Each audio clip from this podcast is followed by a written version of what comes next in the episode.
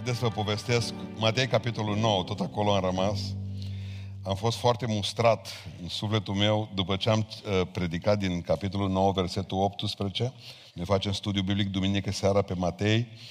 Și uh, după ce am citit despre uh, fata lui Air, mi-am dat seama că am trecut cu prea mare viteză peste versetul 20, versetul 21 și versetul 22 și mi s-a părut că ar fi nedrept pentru femeia aceasta care de 12 ani, spune versetul 20, avea o scurgere de sânge și care a venit pe dinapoi a lui Isus și s-a atins de poala hainei lui. Căci zicea ea, numai să mă pot atinge de haina lui și mă voi tămădui. Isus s-a întors, a văzut-o și a zis, îndrăznește, fică, credința ta te-a tămăduit. Și s-a tămăduit femeia chiar în ceasul acela. Amin. Reocupăm locurile. Spuneam că pojenant așa până în urmă să-mi dau seama, măi, am vorbit de fata bogatului și n-am vorbit de femeia asta mărâtă și săracă. Nu-i corect. Și am zis, nu nimic în răscumpăr greșeala, o iau de la capăt, iar de la versetul 20, pentru că vreau să vă vorbesc despre credința aceasta de tip perlă în seara aceasta.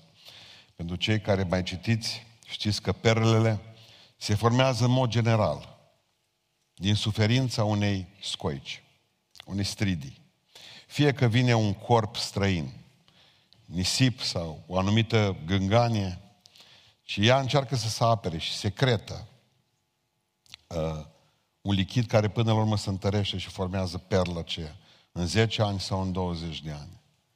Până la urmă, cea mai mare parte dintre voi, fără să vă dați seama, ați devenit perle ale lui Dumnezeu prin suferință, pentru că suferința multora dintre dumneavoastră v-a născut credința care în seara aceasta vă a dus aici. Femeia aceasta niciodată n-ar fi cunoscut atingerea lui Hristos dacă ar fi fost sănătoasă. Iisus a spus-o că nu-i cei sănătoși au nevoință de, de doctori, ci cei bolnavi. Cei mai mulți de noi nu l-am căutat pe Domnul când era bine. Nu. Ci când ne-a când ne mers rău. Ne-am adus aminte că există un Doamne, Doamne, în momentul în care pă, ceva nu e în regulă cu viața mea.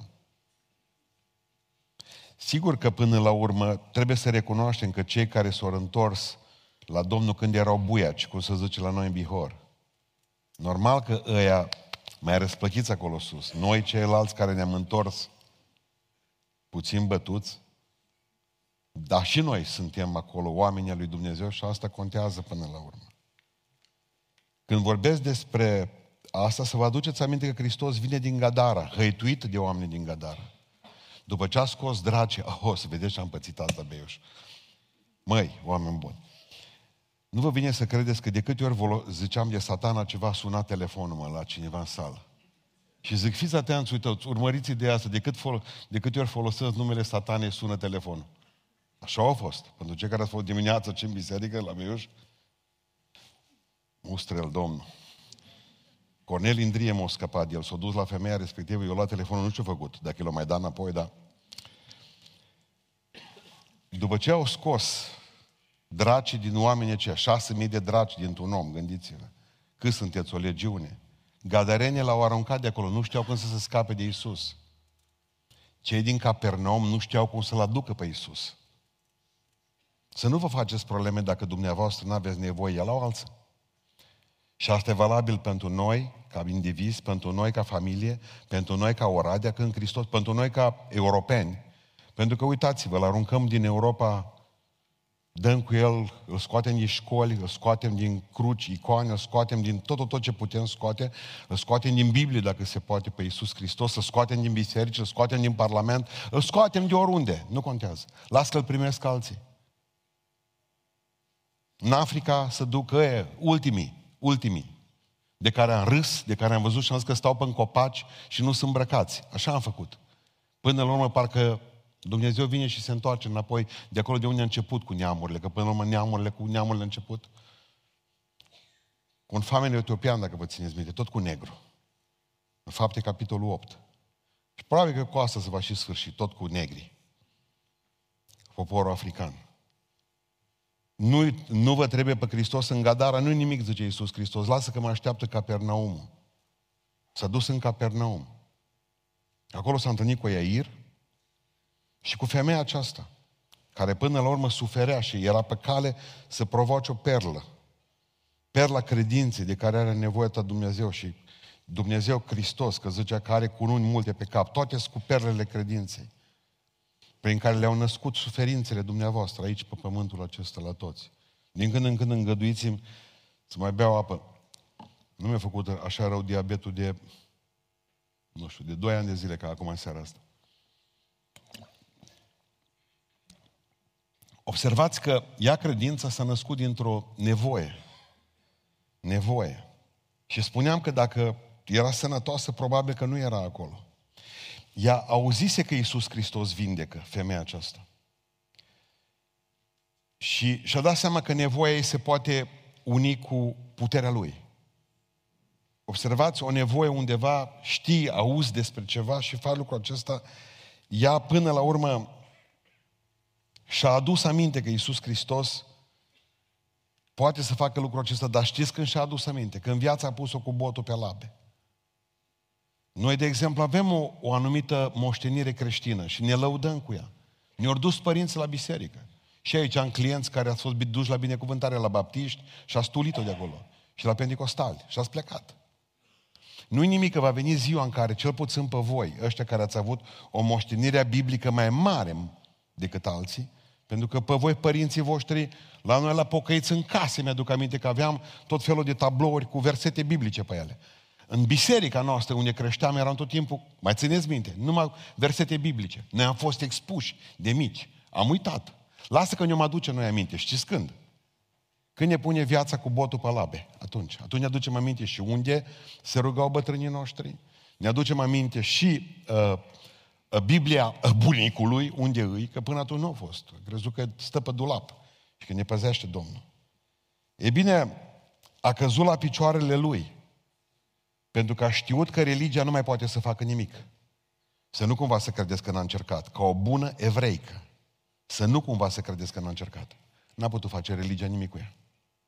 Noi trebuie ca să coroborăm Marcu capitolul 5 și Luca 8, pentru că Marcu și Luca vorbesc mai mult despre femeia aceasta decât vorbește Matei. Dar la Matei am prins că Matei Matei cercetăm acum. Apropo de Luca, Luca e medic.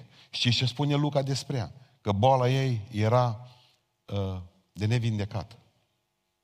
Cuvântul pe care îl folosește Luca, fiind bolnavă de 12 ani, spune că boala ei era netratabilă. Vă rog să fiți atenți. Cu atât mai tare și mai urât mi se pare gestul medicilor ei. Cu atât mai groaznic. Deci că 12 ani și-a pierdut toată averea la doctori. Păi dacă ai știut, mă, că e netratabilă boala,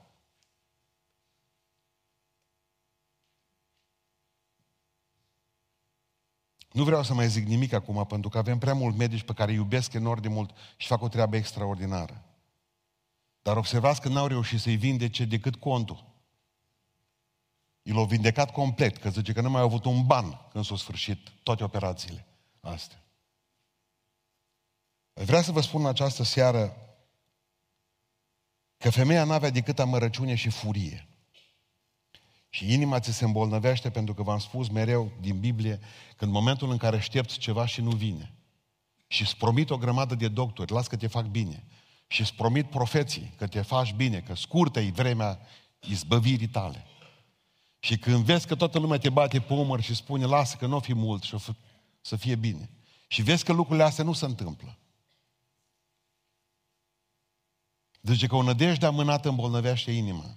Nu-i suficient că ți se îmbolnăvește trupul, ți mai îmbolnăvește și capul. Acolo despre cap vorbește. Despre minte. Îți pierzi puterea, îți pierzi bucuria, îți pierzi pacea. Unde e Dumnezeu? Că acum atât mi-a promis că îmi vindecă pruncul, mă vindecă pe mine, îmi face pace în casă, îl e pe butucul ăsta de bărbat, pe drogatul ăla de copil și până la urmă, băi, dar nu se mai întâmplă lucrurile astea. O nădejde amânată îmbolnăvește inima. Eu auzit despre Isus Hristos. Dar credința aceasta nu s-a născut în ea, perla, decât într-o nevoie. N-a avea nevoie respectivă, n-a avea perlă. Noi știți ce facem? Blestemăm toată ziua necazul. Necazul le-au făcut din noi oameni din mulți. Ascultați-mă. Am spus dimineața în Beiuș, nu căutați să vă clădiți caracterul, că nu se clădește în biblioteci, ci jos, în furtunile vieții. Școala nu poate face din noi oameni de caracter, dar Dumnezeu când ne calcă în picioare ne face.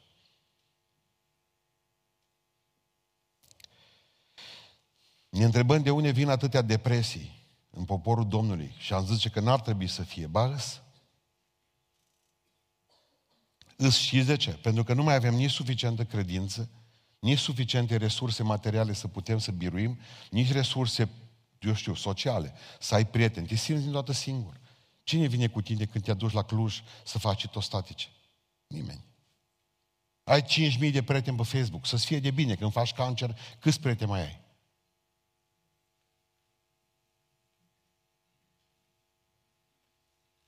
Am un prieten, a murit de vreo patru ani. Mă uit pe contul lui de Facebook, în fiecare an îi mai trimite la mulți ani. Prietenii lui nu uită de el. La mulți ani, îi spun, ei, 2000 de prieteni câți are. Mulți ani cu sănătate. El e vechi deja în rai.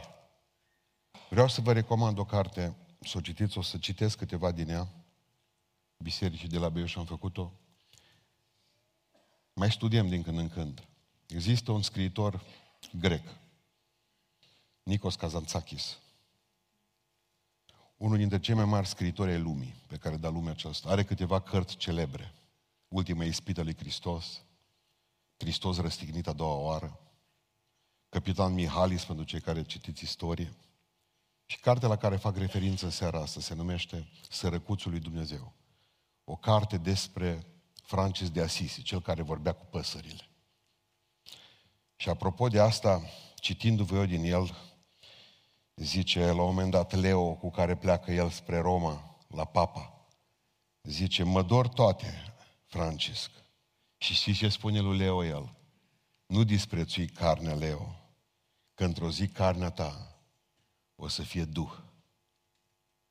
Trupul omului e chivotul legământului, iar în el călătorește Dumnezeu. Superb. De ce ni se întâmplă atâtea lucruri în trupul acesta, care aici suferim mult? Văd. Pentru că Dumnezeu locuiește în noi și nu vrea să disprețuim carnea aceasta, ci vrea să ne luptăm să fim sănătoși. Jumătate dintre noi ne-am îmbolnăvit de proști, nu de deștepți.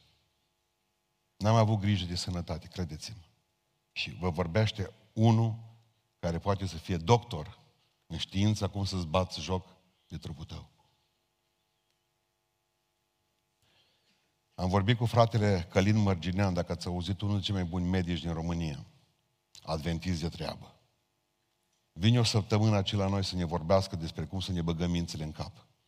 În fiecare seară este unul dintre cei mai buni oameni cu privire la ceea ce înseamnă corpul uman, la ce trebuie să băgăm sau să scoatem din alimentație ca să ne fie bine. Consider că biserica asta trebuie să fie și școală.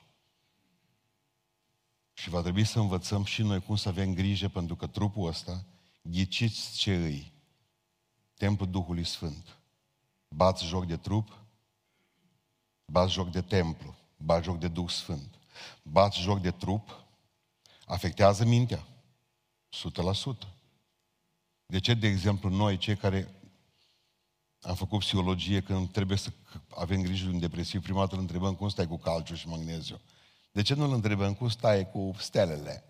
Nu au trecut niște obiecte zburătoare neidentificate? Nu, îl întrebăm de magneziu.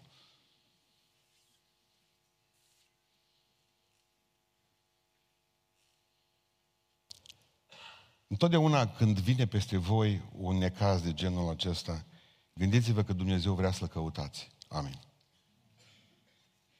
Pentru că întotdeauna credința de tip perlă se naște datorită unei nevoi. Dumnezeu vrea să ne atragă atenția, hei, exist și eu. Exist și eu. Al doilea lucru pe care îl vedem în seara aceasta este că întotdeauna să știți, credința cere un răspuns. Ziceți amin. Credința zice că vine prin auzire. Mă bucur că auziți. Spune că în Roman 10 cu 17, credința vine în urma auzirii. Dar marea noastră problemă este că nu mai reacționăm după ce auzim. Bun, știm. Ei, ce face cu ce știm? Auzitați că e păcat să nu minți. Da. Și ce să cu informația asta? Am înțeleg că mințiți din gheață apele în februarie. Dar în august? Ce am făcut cu informația asta? Că e păcat să ne uităm după nevasta alte. Că e păcat să ne bârfim. Că e păcat ca să ne bea mințele.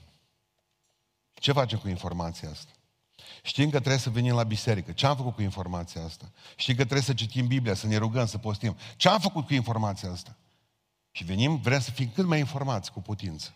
Și tot ne informăm și nu mai punem nimic. Cap mare și mâini mici. Piticoți. Ea a crezut ce a auzit. A auzit că Hristos vindecă. Și dacă a auzit, a zis, hai să fac ceva cu informația asta. Era și ușor. Nu mai avea un leu. Nici o șansă de la doctori. A crezut că poate fi vindecată și a zis ea în sine ei, bani nu am să mă duc la el în față. O, dacă m-aș... Femeie sunt. Sunt o câteva lucruri, pentru că să nu uităm că a biruit niște obstacole. Așa bolnavă cum e. Și primul obstacol mi s-a părut că e slăbiciunea fizică. Să te scoli greu din pat, să te pui pe drum și o trebuie să biruiască slăbiciunea aceasta fizică. Măi, nu mă mai pot ridica de jos. Du-te și ridică-te că e vorba de vindecarea ta. Adică ce n-ar face un om pentru sufletul lui? Ce pastor ar vrea să vorbesc cu dumneavoastră? Zic foarte bine, ne întâlnim la biserică în Beiuș sau în Oradea, zic eu, și stăm de vorbă. Scrie mesaj, mail. Am o problemă foarte gravă, zice. Dar de unde sunteți? Din Arad. Și zic, veniți atunci la Beiuș sau la Oradea. Deci așa departe. Aia nu e mare problemă. Credeți-mă că e o problemă minoră. Am dreptate. Ce n-ar face un om pentru sufletul lui și pentru trupul lui? S-o scula de jos și o plecat. Avea și slăbiciunea minții, că până la urmă când nu te vindecă o grămadă de doctori, parcă nu mai crezi. Și asta o trebuie să o învingă. O trebuie să învingă prejudecățile oamenilor. Era femeie, era bolnavă, scurgerea de sânge o făcea impură. N-avea voie să se atingă de nimeni, n-avea voie, n-avea ce să caute mulțime. Îi făcea impuri pe toți. Cum adică să se atingă de cineva? Depășește și bariera asta. O, dacă măcar m-aș atinge de el. Mulțimea o încurca până la urmă. Era stigmatizată ca femeie poate și divorțată, pentru că citeam, de exemplu, în ceea ce spuneau rabine, că dacă soția ta are o scurgere de sânge mai mare de o săptămână, un ciclu mai lung, scuzați-mă, și divorțează de ea. Nu o să stai impur atâta vreme. Ia alta. Asta era la ei. Ea era de 12 ani aici, nu vorbim de o lună, de un an. Nu avea voie ca să se atingă de soț. Nu avea voie să se atingă de copii dacă îi avea. Dar poate că era divorțată. Ca femeie divorțată nu te duci în mulțime și bolnavă. Adică, în primul rând, când știi ceva, dar în toate barierele și faci ceea ce știi. Urmezi. Pui în practică. Nu te interesează pe tine că zice nașă ta. Să nu te pocăiești. Să nu faci nu știu mai ce, nu știu ce prieteni. Peste asta treci.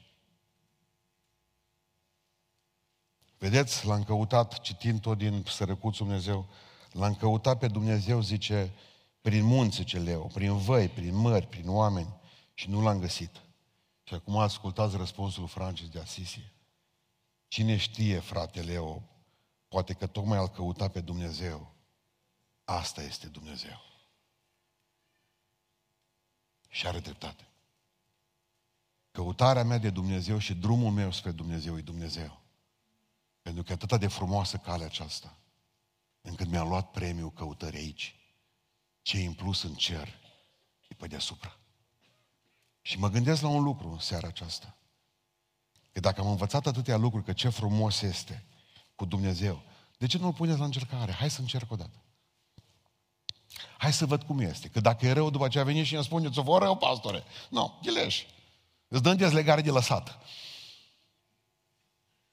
Dar până nu încerci, până nu vezi cum este, ai ajuns disperat, disperat și ai înțeles că numai Hristos e ajutorul. Păi ține de asta. Numai El mai poate. Dar ține-te de asta. Și crede din toată inima ta. Eu nu vorbesc aici de o vindecare, uh, să spune de multe ori, uh, imediat. Poate că trebuie să trecem și prin spital, pentru că atunci când Pavel și cu Sila spuneam pe dimineață în Beiuș, nu blestema că nu ajuns în pușcărie, nu blestema pușcărie. Că știu că Dumnezeu are un plan cu ei acolo. Faptul că Dumnezeu te trimite cumva într-un spital nu înseamnă că nu te suportă. Ce înseamnă că în salonul în care te-a băgat are unul pe care vrea ca să-l mântuiască și tu trebuie să-i vorbești despre el, de pe Hristos. Nu neapărat să crezi, m-a bătut Dumnezeu. V-ați pus întrebarea de ce vă planta la locul de muncă acolo unde sunteți. Pe strada aia, de ce v-ați cumpărat apartamentul acolo și nu în altă parte. De ce ai vecinii aceia, că ți se pare că parcă ești în iad. Pentru că Dumnezeu vrea să facă rai acolo, prin tine. Tot timpul suntem supărați. Ce ni se întâmplă lucrurile acestea? Căutarea lui Dumnezeu e la fel de frumoasă ca și cerul. Atâta suntem de triști, mai ales, de exemplu, când vedem acea... Bă, creștinii, mă, dar atâta de triști. Lasă ce când ne-am bucurat noi în rai. Vai de mine ce viață! Să stai amărâtă, smochinit, un fel de constipație spirituală. Tot timpul să se pare, de mine, ce... Las că ne chinuim, dar vezi ce fain o să fie în rai.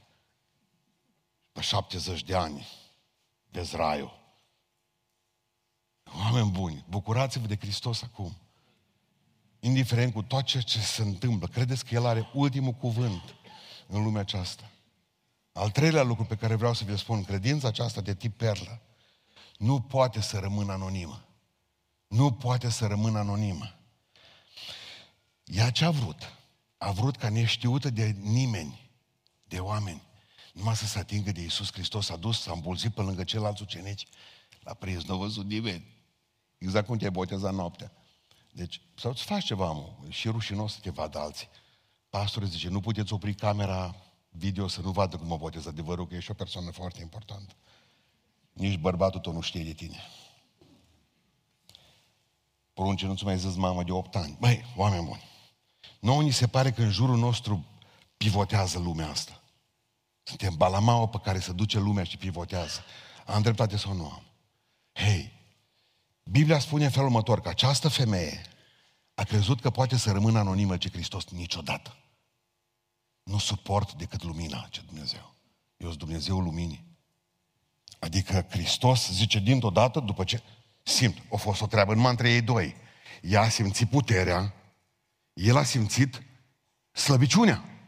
Că întotdeauna îl costă pe el ce ni se întâmplă nouă. O ieșit din el o putere.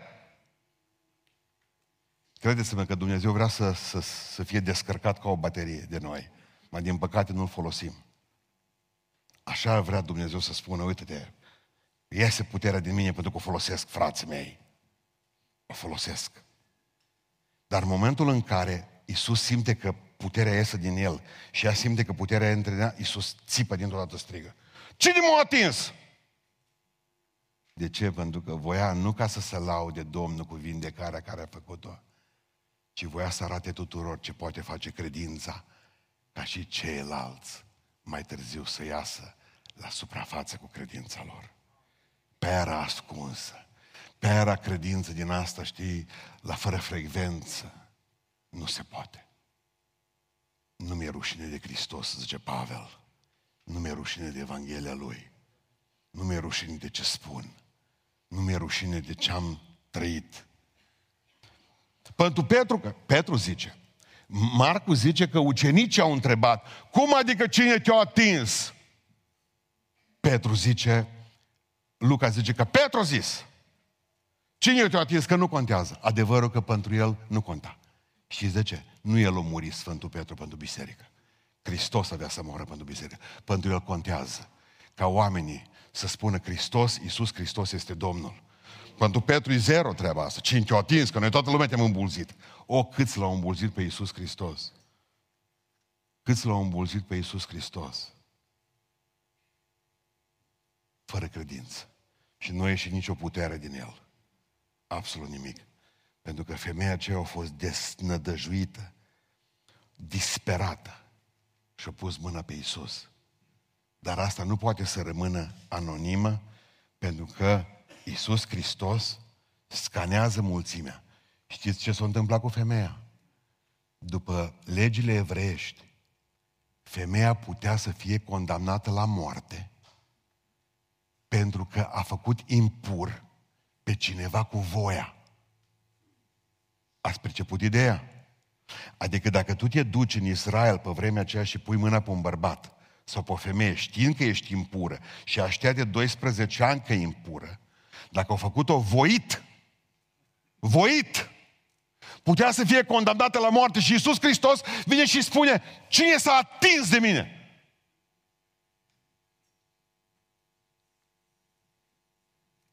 Eu. Pot muri de aici încolo. Și Iisus, Domnul, ascultă-mă. Credința ta te-a mântuit. Pentru că ai avut puterea să declari public. Că eu am făcut-o. Nu doctorii. Nu avocatul te-o scos de unde te-o scos, ascultă-mă. De n-ar fi fost Domnul de partea ta, nu era asta, zice. Nu faptul că e șofer cu experiență, cum îmi spuneau frate, frate, zice. De mine nu se prinde accidentul. Am jumătate de milion de kilometri făcuți. Ai. Înseamnă că trebuie să iau șofer tot timpul cu mine. Marea mea problemă nu ești tu care ai condus jumate de milion de kilometri, ci tocmai drogatul ăla care, care vine pe contrasens acum. Vezi-l? De n-ar fi fost Domnul de partea noastră. N-aveți voie să vă țineți credința ascunsă. Uitați-vă în ochii mei. Dacă o țineți ascunsă, înseamnă că nu aveți. La școală, dacă nu s-o știu despre voi că sunteți fetele lui Dumnezeu și băieții lui Dumnezeu, nu sunteți. La serviciu, oriunde vă duceți, sunt creștin și nu-mi cer scuză pentru asta. Punct. Nu zici, vă rog frumos să-mi iertați că eu nu mint. Să cer scuze pentru absoluturi?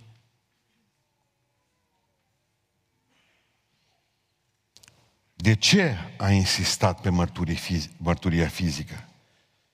Pentru că el voia să scoată în evidență credința femeii, care trebuie să fie publică. Credința nu este o chestiune privată. Încă o dată vă spun asta.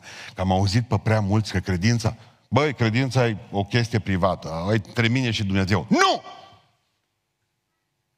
Credința nu e o problemă privată. Ce Hristos, pe cine mă va mărturisi? Înaintea oamenilor. Îl voi mărturisi și eu înaintea Sfinților Îngeri. Deci nu e o chestie privată între tine și Dumnezeu. E o chestie de mărturisire. Pentru că prin mărturisirea cu gura se ajunge la mântuire, scrie în Biblia mea. Deci eu cred în Dumnezeu, dar nu-s mântuit până nu-L mărturisesc pe Iisus Hristos, că e Domnul vieții mele. Că e vindecătorul, că e Dumnezeu care face minuni.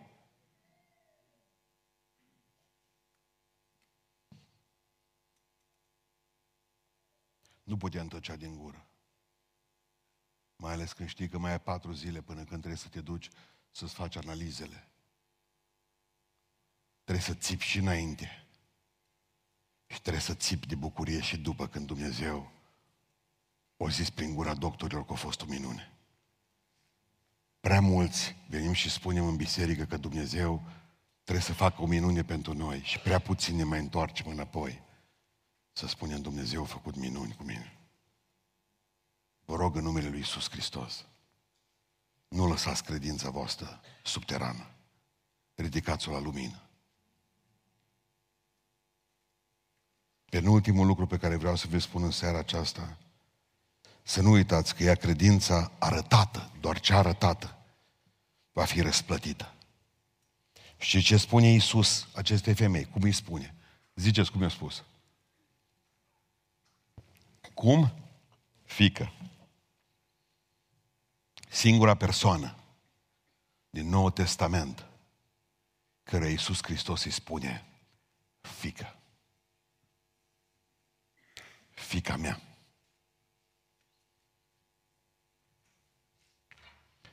Ce mare lucru să spună Domnul că ești fiul lui, fica lui. O, să miră Domnul. Și mi spune ceva ce e fantastic. Du-te în pace. Asta e o minune. Să te duci în pace. Să ai pace. Cum am cântat.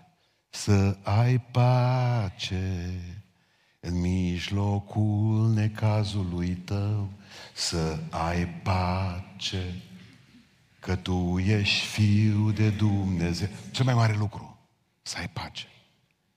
Să ai pace când te duci acasă și că Dumnezeu poate să miște lucrurile în casa ta, să ai pace când auzi o veste, să ai pace când sună poliția la poartă, să ai pace. E cea mai mare binecuvântare a unui om. Du-te în pace, ce Iisus Hristos. Că alții ne trimit Mi-aduc aminte cum își blăstămau bunicii în sat la mine nepoții. Părinții nepoții. Mi-aduc aminte în sat, în său, unde eram la bunica, că îl chema mama pe unul dintre prieteni, nu-i spun numele acum că să nu ne asculte. Dar mama lui avea o voce din aceasta de crainic și când vorbea, când țipa odată lung, era cât Ilie Dobre când se băga gol. Și striga pe copil pe nume, hai acasă, mânci spitalul. Hai acasă, bată-ți Dumnezeu norocul. De când suntem mici și până târziu, părinții ne fac o proști, o nenorociți. La școală auzim aceleași lucruri, dacă mai ne ducem în biserică, ne mai calcă și ăștia, parcă niște călușari în picioare. Ce mare lucru să spună Isus, du-te în pace. De aia ne salutăm noi cu har și pace.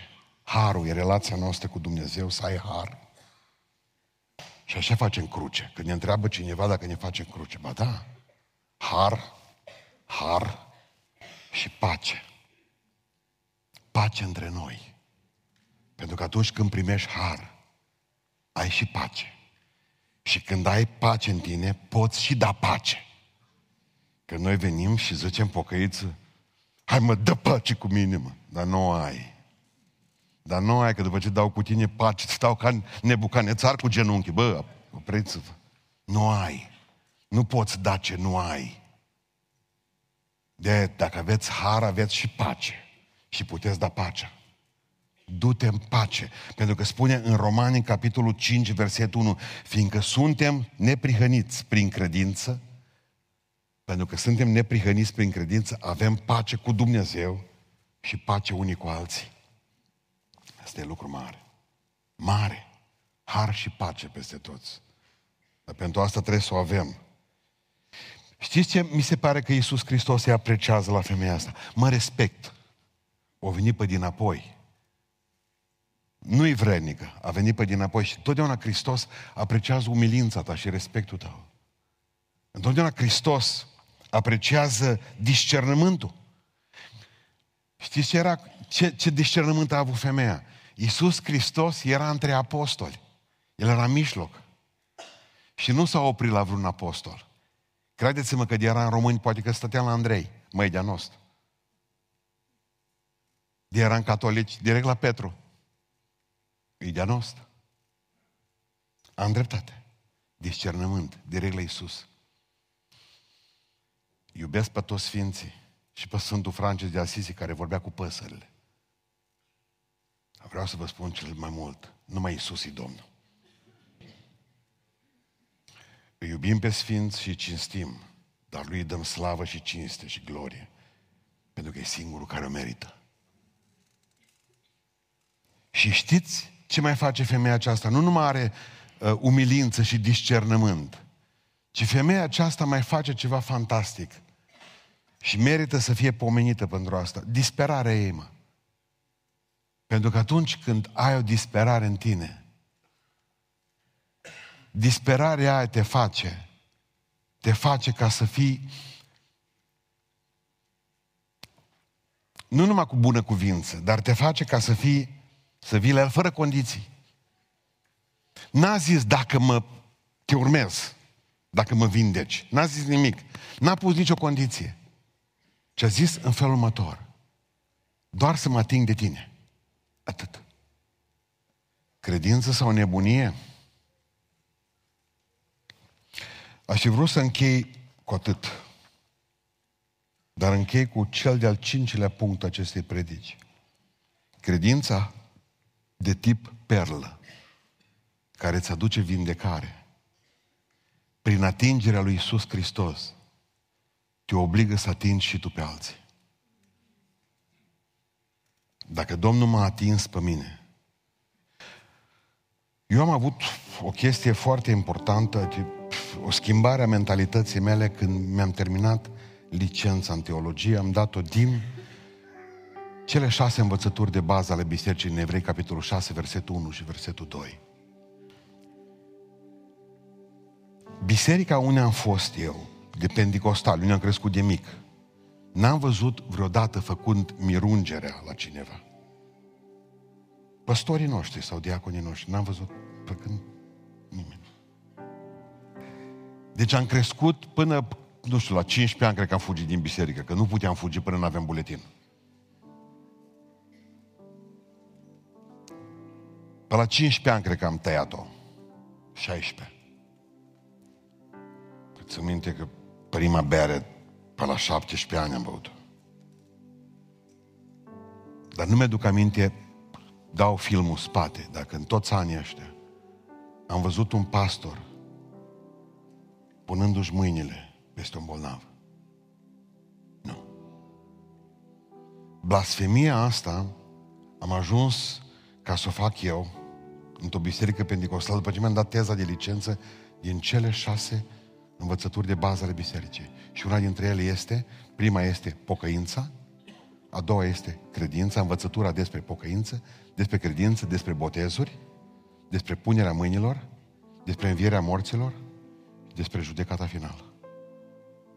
Astea sunt cele șase doctrine, învățături de bază ale bisericii. Învățături începătoare. Când am ajuns la punerea mâinilor și am citit vreo 20 de cărți, când mi-am dat seama cât de important este atingerea. Pentru că noi nu facem altceva decât să transmitem ca un condensator care pornește un motor, ca o baterie care mai dă puțină putere la ceva. E o scânteie trebuie. Și noi ne-am crescut în bisericile noastre cu oamenii a noștri țineau mâinile aci la spate sau aci pe burtă. Mai prinsesem vreo doi pastori, așa la pentecostale, așa la baptiști, când predicau aci, așa le țineau. Numai, numai să nu atingem pe cineva. Mi-aduc aminte că prima rugăciune în care am obligat păstorii, nu păstorii, că nu avem mai vreo doi diaconi, pe fratele Mocoși și pe ceilalți, să pună mâinile peste o persoană bolnavă. S-au speriat toți și au zis, frate, nu mai vorbi despre astea mă cu noi, nu mai fă prostii de astea, că dacă se mută pe noi. E, era invers. De asta? De asta aveam tot, tot timpul niște filme cu niște, un epileptic peste care am pus mâinile și s-o dus și păstorul stat epileptic. Aveam tot timpul de... Aveam câteva povești nereușite despre asta. Uitați-vă în ochii mei. Voi care sunteți mame și aveți copilul în pântecele dumneavoastră, vă rog frumos, atingeți-l, puneți mâna peste el și binecuvântați-l. Că va veni într-o lume în care numai blestem este. Binecuvântați-vă pruncii. Când au ieșit afară din dumneavoastră, puneți mâna pe el, ca tată, ca mamă. Când se duce la grădiniță, când se duce la școală, atingeți-l, luați-l în brațe. Nu contează ce zic perverși ăștia care vor să sune la 112 copilul nostru pentru că l-a atins tata. Pentru că nu strime mare necaz decât când am fost într-o biserică în Suedia. unul dintre frații noștri trebuia să meargă puțin la pușcărie, pentru că și-a luat copilul în brațe, într-un mod lasciv. Am ajuns să, bă, nu dau mâna cu nimeni, mă. Nu dau mâna cu nimeni, că nu se știe ce gândește. Ați observat dracu cum să primă printre noi? Satana. Nu te apropia, mă. Nu te apropia. Creștinismul înseamnă apropiere. Știți ce ne-a spus? Mai țineți minte la... În pandemie. Distanțați-vă social. E soții 2 km, unii ceilalți 4. Câțiva s-au distanțat social de biserică. Nici nu mai vin atunci. Sunt tot distanțați. Ați avut și voi prin biserică așa ceva. Nici nu știu pe unde sunt. Cred că ei sunt în farfurile alea zburătoare, în balone. De groază. Vă rog în numele Lui Iisus Hristos, atingeți-vă unii pe alții. Atinge pe cei dragi voștri, soțul, soția. Atingeți-vă frații, sărutați Mă, dacă se mută, să se muti. Iar dacă muriți pentru că ați îmbrățișat un frate sau o soră, vârf de cer sunteți. Dacă asta e singura voastră problemă, am dreptate. Decât să muriți ca niște arici. Care în viața lor ați văzut doi arici îmbrățișați. Nu. De ce? Au țepi. Nu pot.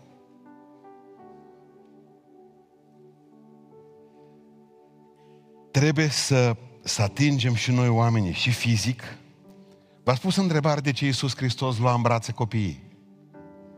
Păi am unul, unul, doi, este un pedofil pe stradă. Așa am fi făcut cu Domnul. Lăsați copiii să vină la mine. Am dreptate sau nu am, ziceți? Eu luat în brațe că el știa că binecuvântarea se transmite. Dacă nu e binecuvântat părinții, vă binecuvânt eu, zice Domnul. Așa să binecuvântați pe copiii mei și să le ziceți.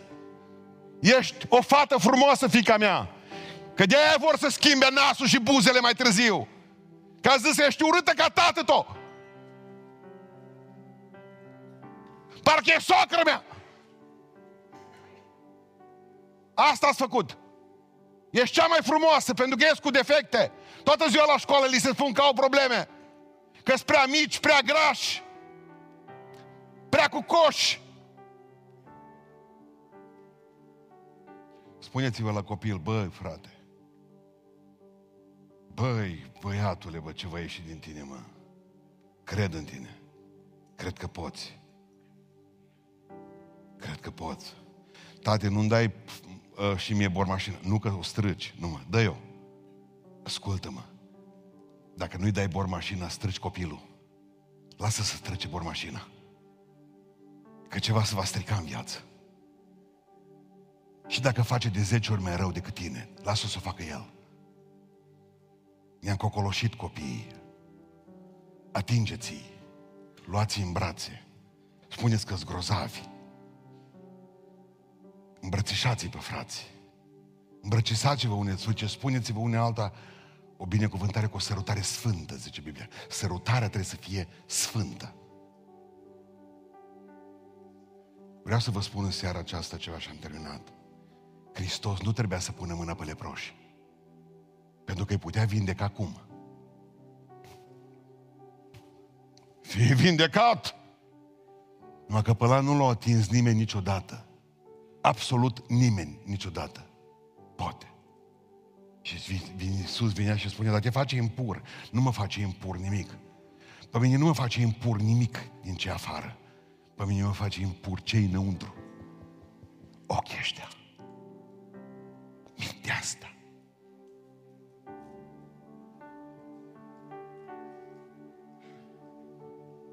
Atingeți pe alții nu numai fizic, ci și sufletește, cu un zâmbet. Spuneți-i că o predica frumos. Spuneți-i, frate, am auzit predica asta, dar să știi că tu tot în inima mea rămâi.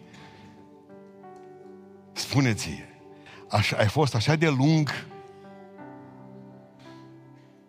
dar slavă Domnului că a fost cald în casa Domnului. Întăriți-vă unii pe alții. Spuneți-le și lor că și ăștia sunt niște amărâți. De aici. au o grămadă de motive. Dar dacă le spuneți, mă, ați cântat bine două săptămâni de zile, să împiedică de tramvaie până în Oradea. La cei mai bătuți oameni, de Dumnezeu și de oameni ăștia din parcare, oamenii de ordine, ce mai afurisăți oameni și la Beiuș, de toată lumea, respectați slujirea lor. Fără ei nu se poate. Zâmbițile oamenilor. Zâmbițile oamenilor. Folosiți cuvintele alea frumoase care dau ridica. La noi în sat, de exemplu, cum să îmbolnăvea cineva, cum apăreau două, trei babe, avea o babă la noi, spuneam pat, gata. Apăreau trei, patru nane, se puneau pe pat, să uitau la ea. Gata, ești o mâidă, ce... De obicei nu rezistau. De la o asemenea, știi, parcă mirosea mormântare deja, adică și veneau mă cu busuioc. Deci îți venea să tragi pământul pe tine, gata, ești lider. Întăriți-vă unii pe alții, cum mai rămas puțin. Dacă voi ați fost atinși de Dumnezeu, atinge și voi pe alții. Cu un Nou Testament, cu o cântare, cu o șermă. Dați de o distribuire. Atingeți pe alții. Faceți-le un cadou, un pieptene, dacă vedeți că necheptănați. Iubiții, faceți cadouri. Un, treabă de un două, trei minute. Abia așteptăm să vă dăm flori. Abia așteptăm să vină martie. Abia așteptăm să scăpăm de iarna asta. Dacă nu suntem și frați și prieteni, nu mai iubiți ascultători, mie nu-mi trebuie biserică în Oradea. Vreau să vă văd că sunteți și prieteni. Vreau să vă văd că vă atingeți unii pe alții, că de fapt vă luați în brațe, că de fapt nu numai pe frații voștri, că dacă îmbrățișați numai pe frații voștri, pe cei ce vă fac bine, ce răsplată așteptați? Uite, te gândește-te la cea mai spurcată dușmangă pe care o ai în seara asta, da? și tu. Un exercițiu din imaginație. Mâine dimineață du-te și poate paralizează. Dar zice Biblia, mai, adun, puneți cărbuni pe capul lor, îngrămădiți cărbuni pe capul lor. Dar îi luați pe nepregătite, credeți-mă. Îi luați pe nepregătite, că nu mai știți, ăștia terminați. Că nu se așteaptă la gestul ăsta, credeți-mă. Și atunci vă garantez că se moaie. Încercați să-i luați în... Dați-l un telefon. Spuneți-le, uite, te iubesc. Până acum mi-am cerut iertare că trăiesc. Dar gândește-te că dacă nu eram eu, n-aveai pe cine urât tu. Gata, hai să ne împăcăm. Atingeți-i pe ceilalți. Sunteți atât de aproape de o vindecare. Vindecarea minții, a sufletului. Vindecarea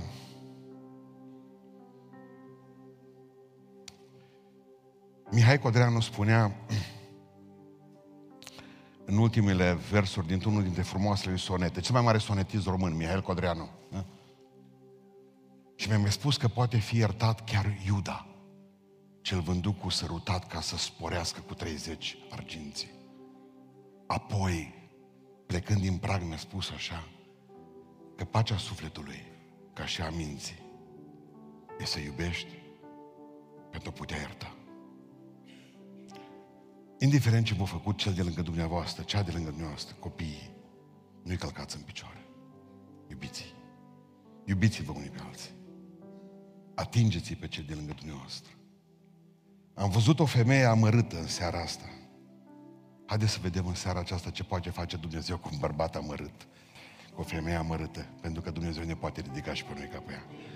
Cine m-a atins să întrebe Hristos în seara asta? Și tu să zici, eu! Amin!